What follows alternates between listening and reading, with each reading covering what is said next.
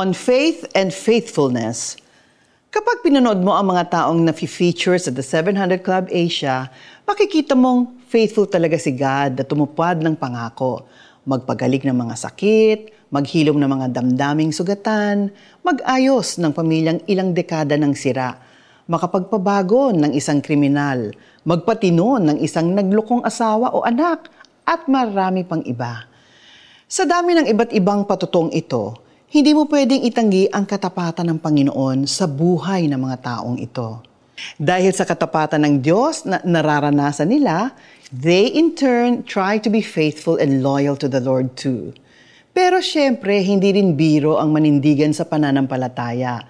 Tulad nila, may mga pagkakataong susubukin ang ating katapatan. Makararanas tayo ng mga bagyo ng buhay at magpapahina ng ating loob at maglalagay ng pagdududa sa ating puso. We might even ask, mahal pa ba ako ng Diyos? Naririnig pa ba niya ang panalangin ko? Bakit niya hinayaang mangyari ang trahedyang ito? Base sa kwento ni Job sa Bible, we read na naranasan niya ang mga problemang sumubok sa pananampalataya niya sa Diyos. He lost everything. His children, his livestock, and even his own health. Pero ang pagsubok na iyon ang naging daan upang mapatunayan ng Diyos na hawak niya ang buong mundo at ang kalawakan, at siya'y Diyos na mapagkakatiwalaan. Hindi man natin nakikita ang lahat ng ginagawa ng Diyos, we should live our lives nang may katapatan sa Kanya. Sa mga oras ng pagsubok, bigyan natin ng puwang na mapalago at mapagtibay ang ating katapatan sa Panginoon. Nariyan ang Holy Spirit para maging gabay sa ating pananampalataya.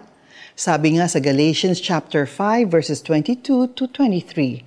Subalit ang bunga ng Espiritu ay pag-ibig, kagalakan, kapayapaan, katiyagaan, kabaitan, kabutihan, katapatan, kahinahunan, at pagpipigil sa sarili. Our God is faithful. As a response, let us then live a life of faithfulness. Panginoon, maraming salamat sa inyong katapatan. Sa mga oras na nasusubok ang aking pananampalataya, gabayan mo ako na panindigan na kayo ang aking Diyos ay matapat at hindi kailanman ako pababayaan. In Jesus' name, Amen. Friend, take time to remind yourself about God's faithfulness. Browse through some photos that tell the story of how He helped you in the past. Share them with someone dear to you, then pray a thanksgiving prayer. Sapagkat namumuhay tayo batay sa pananampalataya sa Panginoon at hindi sa mga bagay na nakikita. Second Corinthians chapter five verse seven. This is Katay no Sencio. Just believe.